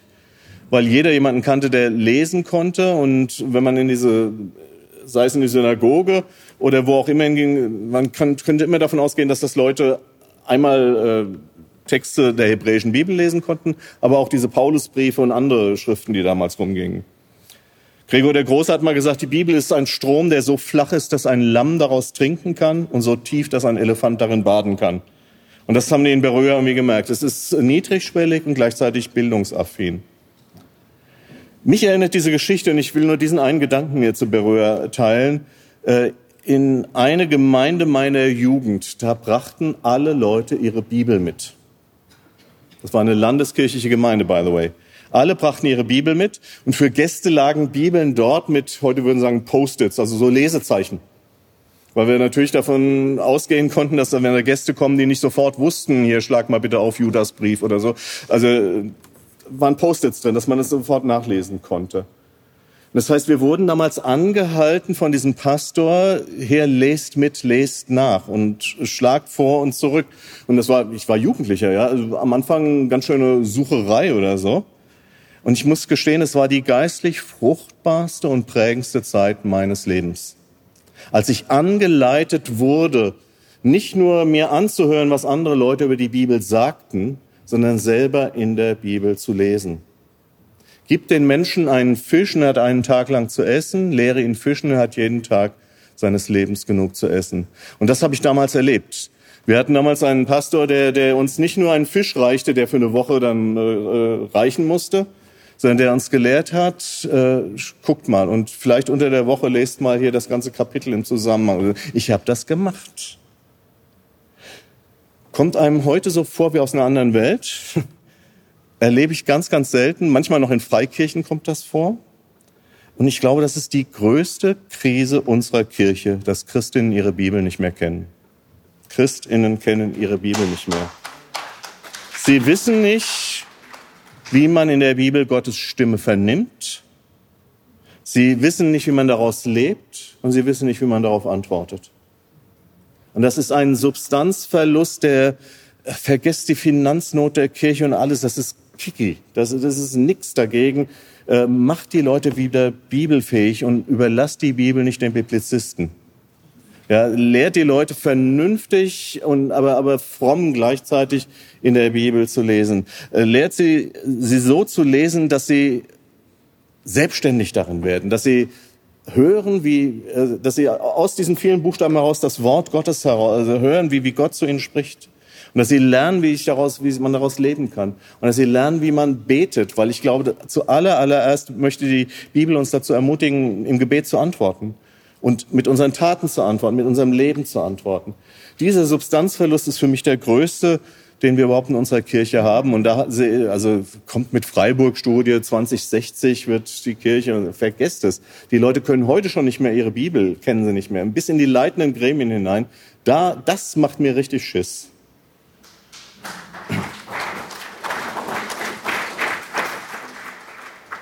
Athen. Wir kommen immer näher an Rom. Ja. Apostelgeschichte 17, 16 bis 19, 32 folgend. Paulus wartete in Athen auf Silas und Timotheus. Die Stadt war voller Götzenbilder. Als Paulus das sah, packte ihn der Zorn. Er sprach in der Synagoge zu den Juden und zu denen, die an den Gott Israels glaubten. Und jeden Tag redete er mit den Leuten, die er zufällig auf dem Marktplatz antraf. Darunter waren auch epikureische und stoische Philosophen, die mit ihm diskutierten. Einige von ihnen bemerkten, was will dieser Angeber eigentlich? Andere meinten, er scheint irgendwelche fremde Gottheiten zu verkünden. Denn Paulus verkündete die gute Nachricht von Jesus und von der Auferstehung. Sie nahmen ihn mit zum Areopag und fragten, was ist das für eine neue Lehre, die du da vertrittst? Können wir mehr darüber erfahren? Als die Leute Paulus von der Auferweckung vom Tod reden hörten, lachten einige ihn aus. Aber andere sagten, darüber wollen wir ein andermal mehr von dir hören. So verließ Paulus die Versammlung. Einige Leute schlossen sich ihm an und kamen zum Glauben. Hier steht ein Wort, das seit Thessalonich im Griechischen eine, starke Rolle in der Verkündigung des Paulus steht. Ähm, äh, man könnte über diesen Text tagelang reden. Das ist wirklich auch einer meiner Lieblingstexte, ähm, auch was äh, Chancen und Grenzen des interreligiösen Dialogs zum Beispiel betrifft und so. Ich lasse das alles mal weg. Hier, er sprach in der Synagoge zu den Juden. Hier steht im Griechischen ein Wort Dialegomai. Und jetzt muss man kein Obergrieche sein, keine Obergriechin. Dialegomai, Dialog, genau. Dieses Wort findet sich zehnmal in der Apostelgeschichte angefangen von Thessalonich äh, über Athen, Korinth. Äh, es steht nur in der Verkündigung des Paulus. Und das Verb wird unabhängig benutzt von Publikum, Menge und Ort. Also ist diese, dieses Dialog führen, das macht Paulus in der Synagoge, hier wird es gesagt, auf dem Marktplatz, in der Schule, auf dem Areopag, äh, äh, dialogisiert mit Juden und mit Heiden, mit Christinnen und Christen, mit dem Statthalter Felix, und nochmal ausschließlich von Paulus wird uns dieses Wort berichtet. Lukas äh, setzt dieses Wort ein, um äh, die Lehrtätigkeit des Paulus zu charakterisieren und zu unterscheiden. Und das wird leider äh, in den Übersetzungen nicht deutlich. Bei, bei Luther steht dann manchmal er predigte. Luther hat alle Worte, die nicht bei drei auf den Bäumen waren, mit predigen übersetzt, weil er selber so wahnsinnig gern predigte das ist super schade. Der Glaube kommt aus der Predigt. Das steht dort nicht. Der Glaube kommt aus dem Hören. Aber da konnte Luther natürlich, er war ein faszinierender Prediger mit allen Ambivalenzen. Äh, der Glaube kommt eben aus, aus dem Hören des Wortes. Und hier auch, äh, er redete zu den Juden in der Synagoge. Nein, er führte einen Dialog. Das ist äh, ein, etwas völlig anderes. Äh, in einen Dialog mit den Menschen gehen. Er belehrt sie nicht, sondern er nennt das, was er zu sagen hat und hört an, was die anderen zu sagen haben. In Athen mache ich es deutlich, wie gesagt, es wird in vielen Gemeinden berichtet, ähm, weil es ist, ja, also ich sage mal zwei Dinge dazu. Das eine ist, das Evangelium ist eine Botschaft, die der Mensch sich nicht selber sagen kann. Da kannst du diskutieren und debattieren und sagen, fühl mal stark in dich rein und hör doch mal auf deine eigene spirituelle Stimme. Die wird dir nie was von Kreuz und Auferstehung Jesu sagen. Das heißt, es gibt etwas an der christlichen Botschaft, was der Mensch gesagt bekommen muss. Das kommt nicht aus irgendwie unseren natürlichen spirituellen Fähigkeiten. Das nennt das Neue Testament Charissein, ähm, Herolden. Der Kyrios ist der Herold. Das Evangelisieren, ja, das eben nicht Evangelisieren, äh, sondern dieses Verkündigen der Botschaft, die der Mensch sich nicht selber sagen kann. 61 Mal das Wort Charissein. 55 Mal steht dort das Wort Euangelistis da, also evangelisieren.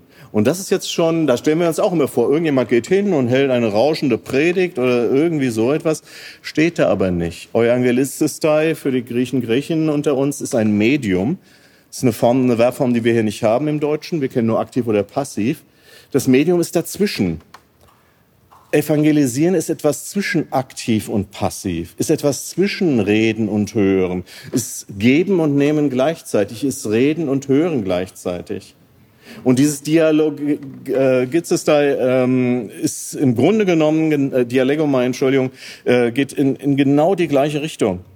Äh, zwischen aktiv und passiv, zwischen Reden und Hören, zwischen Geben und Nehmen. Wenn es um das Evangelium geht, sind nicht wir, die Bescheid wissen und die anderen sind dumm, denen müssen wir das einfach irgendwie erzählen. Es ist keine Oben-Unten-Kommunikation. Wir alle, und das ist die, die starke Erkenntnis, ist, äh, wir alle, auch die wir das Evangelium angeblich und vermeintlich und äh, subjektiv auf jeden Fall schon kennen, wir alle sind und bleiben, was das Evangelium anbetrifft, miteinander Lernende. Und das macht Paulus hier in Athen, wie ich finde, in einer Art interreligiösen Dialog.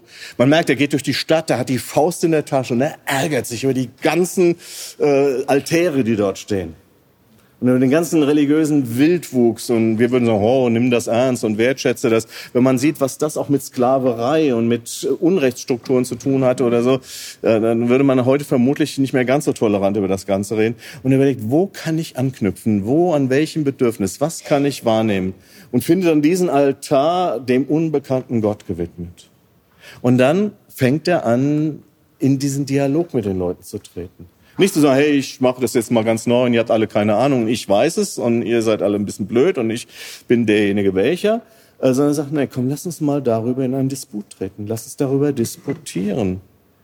Weil das ist die Erkenntnis und deshalb reden die in der Theologie heute nicht mehr so stark von Verkündigung, sondern lieber von Kommunikation des Evangeliums. Und ich finde das einen sehr sympathischen Schritt. Weil Verkündigung ist natürlich auch eine Form von Kommunikation, aber es gibt sehr viel mehr Formen von Kommunikation als nur Verkündigen. Äh, und in einen Dialog gehen ist auch eine Form von Verkündigung des Evangeliums. Und wenn ich Jesus anschaue, der ist ganz viel in den Dialog getreten mit den Menschen. Und hat Menschen geheilt. Ist Heilen eine Form von Kommunikation? Ja. Ist Tischgemeinschaft eine Form von Kommunikation des Evangeliums? Ja, absolut. Ist Feiern? Ja. Also von daher einen breiteren Begriff, nicht nur Verkündigung, hier Kreuz, und, sondern in Kommunikation treten. Äh, Verkündigung ist eine Form von Kommunikation, aber Kommunikation ist so viel mehr. Fragen, Zweifel, andere Sichtweisen helfen uns, den eigenen Glauben besser zu verstehen. Das ist meine Erfahrung als jemand, der wirklich ein missionarisches Herz hat, der viele Glaubenskurse entwickelt hat und am liebsten immer mit Leuten, die noch nicht glaubten, nicht mehr glaubten, äh, zu tun hatte. Ich merkte, diese Fragen, diese Zweifel, diese anderen Sichtweisen haben mir immer geholfen, dass ich meinen eigenen Glauben besser verstanden habe. Natürlich gibt's nur ein Evangelium. Aber es bricht sich im Prisma unterschiedlichster Biografien und Lebensgeschichten und Lebenssituationen doch in tausend Farben. Und du kannst nicht zwei Leuten das Evangelium mit den gleichen Worten ausrichten, weil es dann ungeschichtlich wird und an der Person vorbeigeht. Der 1994 verstorbene Aachener Bischof Klaus Hämmerle sagt diese berühmten Worte, lass mich dich lernen. Dein Denken und Sprechen, dein Fragen und Dasein damit ich daran die Botschaften neu lernen kann, die ich dir zu überliefern habe. Lass mich dich lernen, dein Denken und Sprechen, dein Fragen und Dasein, damit ich daran die Botschaften neu lernen kann, die ich dir zu überliefern habe. Vorletzte Stadt Korinth. Apostelgeschichte 18, 1 bis 4 und 9 bis 11. Bald darauf verließ Paulus Athen und ging nach Korinth. Dort traf er einen Juden namens Aquila und seine Frau Priscilla. Aquila stammte aus Pontus und war erst kürzlich aus Italien gekommen, denn Claudius hatte alle Juden aus Rom ausweisen lassen. Paulus schloss sich den beiden an. Und weil er dasselbe Handwerk ausübte wie sie, blieb er bei ihnen. Er arbeitete in ihrem Betrieb mit, denn sie waren Zeltmacher von Beruf. Jeden Sabbat sprach Paulus in der Synagoge und versuchte Juden und Griechen zu überzeugen. Eines Nachts hatte Paulus eine Erscheinung. Der Herr sagte zu ihm, Hab keine Angst, verkünde weiter die gute Nachricht und schweige nicht. Ich bin bei dir, niemand kann dir etwas anhaben, denn viele Menschen in dieser Stadt sind dazu bestimmt, an mich zu glauben. Paulus blieb noch eineinhalb Jahre in Korinth und lehrte dort das Wort Gottes. Auch hier steht wieder das Wort Dialegeto, Sabbat sprach Paulus in der Synagoge. Korinth, die Reeperbahn der Antike, stattgewordene Reeperbahn der Antike. Eine Landenge mit zwei Häfen. Ähm, und es war so, dass, dass man Schiffe an den einen Hafen brachte und dann wurde auf dem Landweg diese Schiffe rübergekarrt zum anderen Hafen, weil man sich dadurch einfach viele hundert äh, Seemeilen ersparen konnte. Äh, ein, ein irrer Melting Pot an kulturellem Mix, große Armut. Reeperbahn der Antike, sagte ich bereits, äh, ein gigantischer Aphrodite-Tempel mit etwa 1000 Tempelhuren ein äh, Ort, den man sich äh, mit was die sozialen Spannungen und Unterschiede anbetrifft, also kaum extremer vorstellen kann. Nicht viele Weise, schreibt äh, Paulus im 1. Korinther 1, 26, äh, gibt es äh, unter euch. Also Paulus äh, reflektiert die Gemeindesituation. Und das reflektiert die damalige Gesellschaft. Tatsächlich nicht viele Vornehme, nicht viele Weise, nicht viele Reiche. Nicht viele heißt, es gab einige. Die korinthische Gemeinde versammelte sich zum Beispiel täglich im Haus des reichen Bürgers Erastus, der in Römer 16 als Ökonomos bezeichnet wird. Ähm, ich leite das jetzt nicht weiter ab. Es war vermutlich so eine Art äh, zweiter Bürgermeister, der für die Finanzen zuständig war der Stadt und der auch das obligatorische Abendmahl wahrscheinlich finanzierte. Diese Sättigungsmahlzeiten. Auch die Tatsache, dass soziale Spannungen thematisiert werden, zeigt, dass es diese Unterschiede gab in der Gemeinde. Ähm, in, in Galater 3 heißt es ja, dass es hier nicht Jude, nicht Grieche, nicht Sklave, noch Freier, nicht Mann, noch Frau gibt. In, in Korinth war das zumindest im Ansatz wurde das angepackt. Es wurde nicht durchverwirklicht. Ach, das wäre schön gewesen, wenn man irgendwo mal gezeigt hätte, dass das funktioniert. Aber sie haben es dort wenigstens versucht. Und Paulus sah in den sozialen Unterschieden Korinths eine Riesenchance und sagt, wir können hier voneinander profitieren. Und die Reichen, okay, die zahlen das Sättigungsmahl oder so, aber schaut mal das spirituelle Gut, also wobei Paulus jetzt nicht die Armut verherrlicht hat, aber er sagt, äh, wir können hier gegenseitig auf unterschiedlichen Ebenen geben und nehmen. Und Korinth ist so arm, dass er den Leuten nicht auf der Tasche liegen will. Deshalb arbeitet er als Zeltmacher. Ähm, wahrscheinlich auch unterstützt durch die Gemeinde in Philippi. Also die Überwindung sozialer Unterschiede war ein großes Thema, hat im Endeffekt nicht funktioniert. Der erste Clemensbrief äh, spiegelt das ein bisschen wider. Und, und Clemens ist da, äh, ja, es ist oft bei, bei Clemens ähm, ist ziemlich unangenehm zu lesen. Also für, für den sind es vor allen Dingen die Unterschichten, die die Unruhe und die Spaltung in die Gemeinde reinbringen. Paulus selber schreibt auch schon von verschiedenen Gruppierungen in der Gemeinde. Da gibt's Apollos-Schüler, äh, Petrus-Schüler, Paulus, Christus-Schüler. Das ist wahrscheinlich ironisch, also Leute, die so einen direkten Draht zu Christus haben.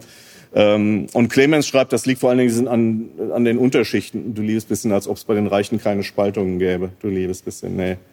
Was spannend wird an Korinth ist, dass man ein bisschen Einblick bekommt in die gottesdienstlichen Versammlungen. Durch den Korintherbrief bekommen wir das vor allen Dingen. Äh, dort wurden alte Texte wie die jüdische Bibel und neue Texte gelesen und diskutiert. Eine Frontalpredigt gab es nicht. Das ist äh, überhaupt sowas, was man als Pfarrer sich auf der Zunge zergehen lassen muss. Ich war 15 Jahre Pfarrer vom Beruf, bis ich merkte, dass dieser Beruf in der Bibel gar nicht vorkommt. Und ich bin mit Leidenschaft Pfarrer. Ich, ich, äh, nur, nur falls das jemand jetzt gerade gerne in den falschen Hals bekommen möchte. Aber man, man muss da so wie Elektriker, das gibt's auch noch nicht in der Bibel. Ist nichts Schlechtes über Elektriker, die braucht es. Es braucht auch Pfarrer und Pfarrerinnen, aber biblisch ist dieser Beruf nicht. Das Wort Gottesdienst in unserem Sinn kommt im Neuen Testament auch nicht vor. Und das ist noch eine Krise für, für noch viel mehr Menschen. Äh, was hier passiert, äh, übersetzen wir am besten mit Versammlungen. Und dort werden Texte gelesen, es wird gebetet, aber das ist sehr, sehr viel diskursiver, es ist sehr, sehr viel mehr demokratisiert. Schrift und Gebet spielt eine zentrale Rolle. Aber auch Einbringung von Geistesgaben. Dabei hat Sigi am ersten Abend was gesagt. Gebet für Kranke. Wie, wie kann man, äh, also was, wie kann man? Wäre das nicht auch mal eine Option, dass man regelmäßig Gebet für Kranke äh, anbetet in unseren Gemeinden? Man muss das ja nicht gleich Heilungsgottesdienste nennen. Du liebst, aber geht für, für Kranke wo Prophetie eine Rolle spielt, eine Zungenrede. Diese schöne Karikatur, die ich jetzt Zeit bewundert habe. Ähm, Zungenrede. Und dann nochmal dieses gesponserte Sättigungsmahl mit integrierter Liturgie.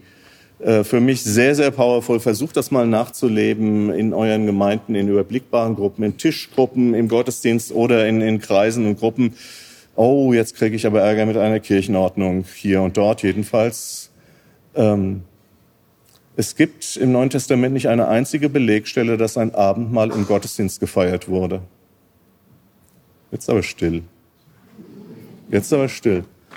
Abendmahl wird in den Häusern gefeiert. Also es ist super. Also es, es gibt eine einzige Stelle, aber die verrate ich euch nicht, die eine Andeutung in diese Richtung macht.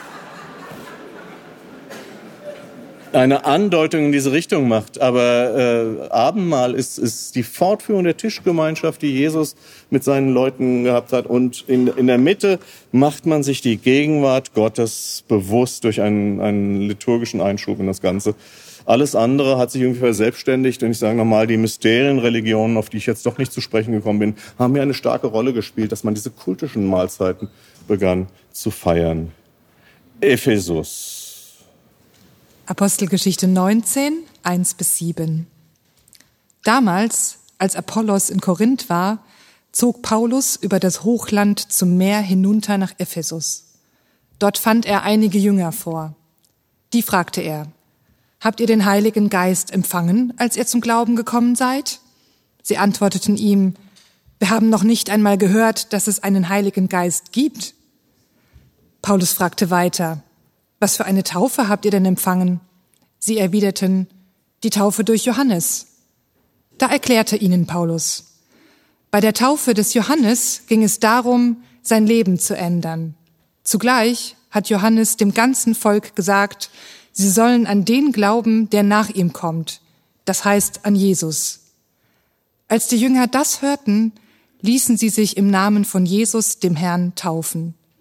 Dann legte Paulus ihnen die Hände auf, und der Heilige Geist kam auf sie. Und sie redeten in unbekannten Sprachen und mit prophetischen Worten. Es waren etwa zwölf Männer.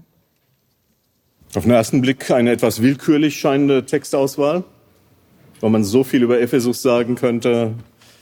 Ähm, aber typisch für, für Ephesus ein Melting Pot unterschiedlicher Christentümer. Es gab kaum eine Stadt, vielleicht Korinth ein bisschen auch, wo verschiedene Arten von Christentum aufeinander trafen. Judenchristen, Johannesjünger, die Paulusschule, die Nikolaiten, von denen schon die Rede war, Apollos. Was ist eigentlich aus Apollos geworden? Er war ein großartiger Mensch, hat irgendwie keinen Einlass in die Bibel gefunden. Die johannäischen Schriften, alles Ephesus, Ephesus, Ephesus. Ähm, Paulus eiert ziemlich rum in der Apostelgeschichte. Äh, bei seiner ersten Missionsreise heißt es, der Heilige Geist verwehrte ihm, dass er in die Provinz Asia ging und Ephesus war die, die Provinzhauptstadt von Asia. Also der Geist sagt, geh nicht nach Ephesus. Das ist ziemlich einzigartig.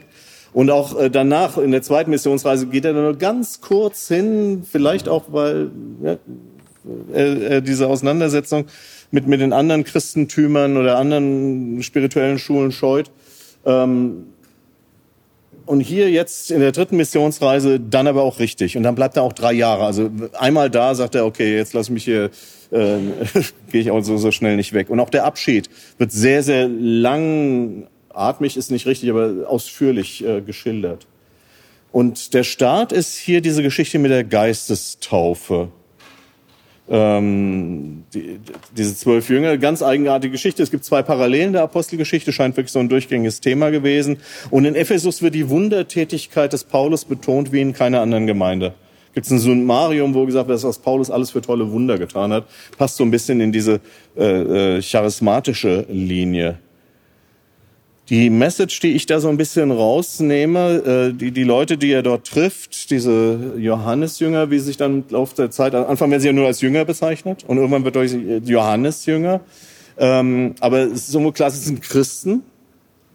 Und man kann Christin oder Christ sein, ohne vom Heiligen Geist erfüllt zu sein. Und äh, das ist so für mich so ein Eye-Opener irgendwann mal gewesen, ein Augenöffner, ähm, wenn, wenn es äh, in der Schrift heißt, werdet voll des Heiligen Geistes. Ja, den Heiligen Geist haben wir alle. Aber dieses Vollwerden, dieses Erfülltwerden vom Heiligen Geist. Man kann Christin, Christ sein.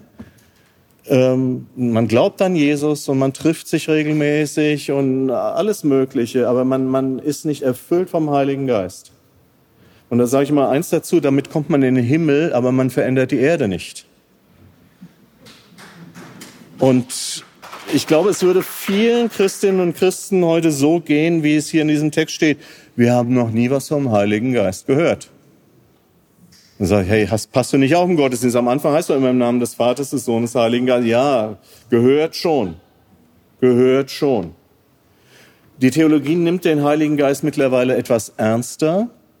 Ich habe damals äh, bei meiner Doktorarbeit bin ich über das Thema geprüft worden. Ich habe lange, lange suchen müssen im evangelischen Sprachraum irgendeinen Theologen, Theologin zu treffen, die darüber was geschrieben haben. Gab's kaum. Eine weitgehende Geistvergessenheit, die sich bis in die Gemeinden hinein fortführt. Und heute wird dieser Geist mehr so pantheistisch, hätte ich fast erklärt, äh, äh, würde ich fast sagen, erklärt. Also der Geist wirkt überall und alles, was da ist, wird damit erklärt, dass der Heilige Geist alles in allem wirkt und dass er da wirkt, wo er äh, wirken will.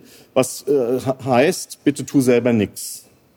Der Heilige Geist ist heute für viele der Abwehrzauber, wenn, wenn irgendwelche Leute sagen, hey, wollen wir mal die Idee umsetzen? Oh, wir wollen doch nicht dem Heiligen Geist ins Handwerk pfuschen als ob der Heilige Geist ähm, Der Heilige Geist ist ein Geist der Synergie. Ja, Christus hat das Heil für uns gebracht, außerhalb von uns. Christus, äh, also wenn es um das Heil geht, gibt es kein, kein Zusammenwirken. Das macht Christus für uns allein. Aber der Heilige Geist wirkt nicht außerhalb und äh, jenseits vom Menschen, sondern er wirkt durch uns hindurch. Und von daher ist es für mich ein zentrales Thema, weil der Heilige Geist die Dynamik eines wirkungsvollen Christenlebens ist. Und ohne Heiligen Geist fehlt uns Schrift, äh, schlicht die, die Power. sein kraftloses Christentum. Das ist wie wenn du versuchst, so ein Porsche mit 550 PS zu schieben. Ich habe manchmal den Eindruck, das ist das, wie wir unser Christsein leben. Und dann hast du die Johannestaufe und Johannes sagt, ihr müsst was ändern, euer Leben ist nicht so, wie Gott sich das vorstellt. Also fängt man an, die Ärmel hoch zu krempeln und schiebt. Und das ist bewundernswert. Christ sein aus eigener Kraft. Wie viele Leute versuchen aus eigener Kraft Christ zu sein, Christin zu sein, aber die sehen angestrengter aus als Leute, die gar keinen Porsche haben. Dann kommt ein Nietzsche und sagt, Christen müssten mehr Erlöste aussehen, wenn ich an ihren Erlöser glauben würde. Das ist bewundernswert, das meine ich völlig ohne Ironie, aber es, ist, hat was total Verbissenes. Und weiß nicht, ob ihr das kennt, dieses verbissene Christentum von links und von rechts. Und das Ergebnis eines solchen, wir krempeln die Ärmel hoch, ist entweder Frustration oder falscher Stolz. Schau mal, ich habe den Porsche weitergeschoben als mein Nachbar. Und dann denkst du, Jesus sagt, hey, lass doch mal diese Schieberei. Also unter Tempo 200 äh, gebe ich mich nicht zufrieden. Er sagt, wie, 200 Meter in der Stunde schaffe ich nie. Ich rede von 200 Kilometer es ist eine andere Dynamik, ob du die, die Power drin hast, ob du, ist ja heute politisch nicht korrekt, also Benzin in das Ding reinführst. Und Leute sagen, von Benzin habe ich noch nie was gehört. Die Möglichkeit B, und es ist mir eigentlich ein sehr sympathisches Christentum, weil die tun wenigstens was. Und doch, wir haben einen unmöglichen Auftrag. Wir sollen das Evangelium unter die Menschen bringen. Wir sollen das Reich Gottes vorab bilden. Äh, das, das geht nicht aus eigener Kraft. Also machen viele Folgendes, sie stellen ihren Porsche in ein Museum, das Museum der Tradition. Dann sind sie tierisch stolz darauf und sagen, hey, früher ist der mal gelaufen. Und wenn nicht, sieht er total gut aus. Und wir putzen ihn heraus und wehe einer kommt und versucht zu schieben und zu verrücken. Nein, der stand schon immer da. Und, und wehe einer kommt und möchte Benzin einfüllen. Christsein aus eigener Kraft, Christsein als Museum, oder Christsein, das sagt, okay, wir lassen den Geist rein in unser Leben, unsere Gemeinden. Äh, hier passiert es durch Handauflegung. Das würde ich jetzt nicht jedem empfehlen, aber bei mir hat es geholfen. Äh, in Apostelgeschichte 2, die sitzen einfach nur da und beten. Da passiert nichts mit Handauflegung. Der Geist kommt durch gemeinsames Gebet. Aber es ist auf jeden Fall bewusst und sie wollen das, weil der Heilige Geist ist ein Gentleman, schreibt C.S. Lewis mal. Der kommt nur rein, wenn wir ihn einladen. Der muss gewollt sein. Und hier sage ich, können wir von der charismatischen und pentekostalen Bewegung unfassbar viel lernen. Du musst nicht jede Extremität, Extremität ist falsch, also jedes Extrem äh, dieser, dieser Theologie übernehmen, aber du kannst unfassbar viel davon lernen. Lass den Geist rein. Ohne den Heiligen Geist, schreibt Patriarch Athenagoras von Konstantinopel, ist Gott fern, bleibt Christus in der Vergangenheit, ist das Evangelium ein toter Buchstabe, die Kirche ein bloßer Verein, die Autorität eine Herrschaftsform, Mission Propaganda, die Liturgie eine Geisterbeschwörung und das christliche Leben eine Sklavenmoral? Einen Ort habe ich noch, das ist nur eine kurze Nachbemerkung, aber das schauen wir uns nochmal an, Rom. Apostelgeschichte 28, 16, 30 folgend. Als wir dann in Rom waren, erhielt Paulus die Erlaubnis, sich eine eigene Wohnung zu nehmen. Nur ein Soldat blieb als Wache bei ihm. Paulus blieb volle zwei Jahre in seiner Mietwohnung. Er hieß alle willkommen, die zu ihm kamen. Er verkündete ihnen das Reich Gottes und lehrte sie alles über Jesus Christus, den Herrn, mutig und offen und völlig ungehindert. Mit diesen Worten hört die Apostelgeschichte auf. Mutig und offen und völlig ungehindert. Wow. Paulus hat die Gemeinde nicht gegründet. In, in Rom gab es schon Christen im Jahr 40, ist es schon nachweisbar, sehr, sehr früh. Nicht durch Mission, sondern durch Migration. Und diese Gemeinde wollte er besuchen, und zwar auf seinem Weg nach Spanien. Wer schreibt, dass Paulus zwei Jahre in seiner Mietwohnung blieb, der weiß einmal, dass es dann eine Änderung gab, weil sonst würde ich sagen, er blieb zwei Jahre. Und er weiß auch, worin diese Änderung bestand. Dummer, dummerweise schweigt Lukas darüber, was dann passiert. Er bleibt mit diesem Wort mutig und offen und ungehindert. Und er wusste es. Er wusste es, was dann passiert ist. Und wir würden es so gerne wissen. Papst Clemens I., der um das Jahrhundert herum gestorben ist, sagt, er hat es geschafft. Er ist nach Spanien gegangen. Es gibt eine große Tradition. Johannes Chrysostomus und andere sagen, ja, Spanien. Andere, Ignatius von Antiochien zum Beispiel, 110 gestorben, sagt, er hat den Märtyrertod äh, erlitten. Die Paulusakten schreiben das. Eusebius, der große Kirchengeschichtler, schreibt. Wir wissen es nicht. Die Mehrheit ist der Meinung, er ist den Märtyrertod in Rom gestorben. Ich lasse es mal offen und mache doch hier meinen, meinen Korken jetzt drauf auf das Ganze. Äh, wenn das so wäre, du willst nach Spanien und endest in Rom. Es hat auch was Versöhnliches, muss ich sagen. Nicht nur die Tugenden der Heiligen, sondern auch ihre Sünden trösten uns. Nicht alle Ziele im Leben erreichen wir, auch nicht alle geistlichen Ziele. Auch nicht alle geistlichen Ziele. Und Paulus hat ein klares, sehr früh kommuniziertes Ziel gehabt. Und er hat trainiert, jahrelang äh, ist er in Gemeinden gegangen, die so ähnlich aussahen wie das, was er sich in Spanien vorgestellt hat hat Latein gelernt und so weiter und so fort. Also er hat wirklich trainiert und es ist eine hohe Wahrscheinlichkeit, dass er es nie erreicht hat. Hat er deswegen sein Leben verpfuscht? Nein, er hat das Christentum geprägt wie kaum jemand anders. Was wäre aus Paulus geworden, wenn er sich nicht Jesus aus Nazareth angeschlossen hätte? Er hat die Welt verändert. Er hat nicht alle seine Ziele erreicht, er hat die Welt verändert. Und zwar mit dieser beharrlichen Mischung aus Spiritualität, Flexibilität und Nahbarkeit. Spiritualität, Flexibilität und Nahbarkeit. Diese beharrliche Mischung. Von daher ist es mein, mein Schlusssatz, träumt groß, aber bleibt gelassen und gehorsam, wenn ihr eure Träume nicht verwirklicht. Träumt große Reich Gottes Träume und bleibt gelassen und gehorsam, wenn ihr diese Träume nicht verwirklicht. Gott kommt mit euch zu seinem Ziel.